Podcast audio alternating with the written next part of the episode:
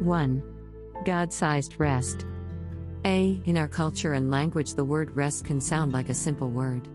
We talk of taking a rest, which usually means a short break, long enough to regain some strength, but never quite long enough for a full recovery before we have to start again.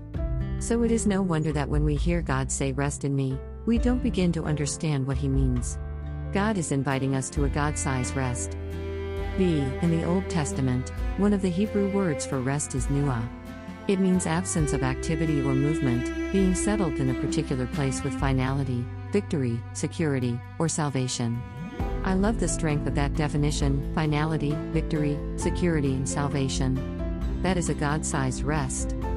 See, Rest is in God alone. Psalm 62 1 2, 5, 116 7. It is a gift from God. 1 Kings 8 56.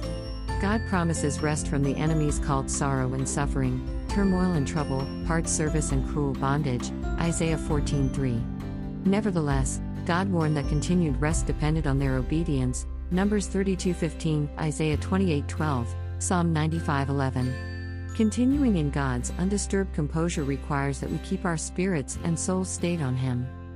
D. Another word for rest shava means to repose, to end, to observe the Sabbath, to cause to rest, to bring to completion.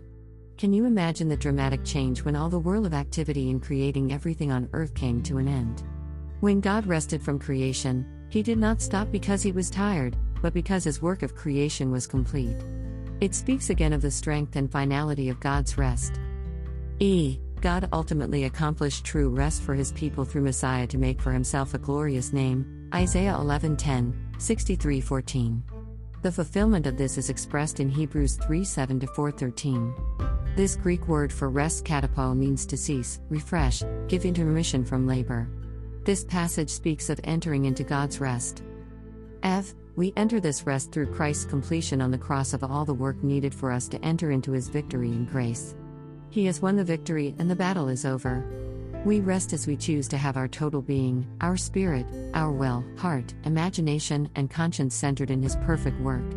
This is rest to be enjoyed in fellowship with the Father, Son, and Holy Spirit. This is the rest of God Himself in our spirits and hearts, based on relationship with Him. G. God is longing to give you His God sized rest of spirit, soul, and body as you abide in Him.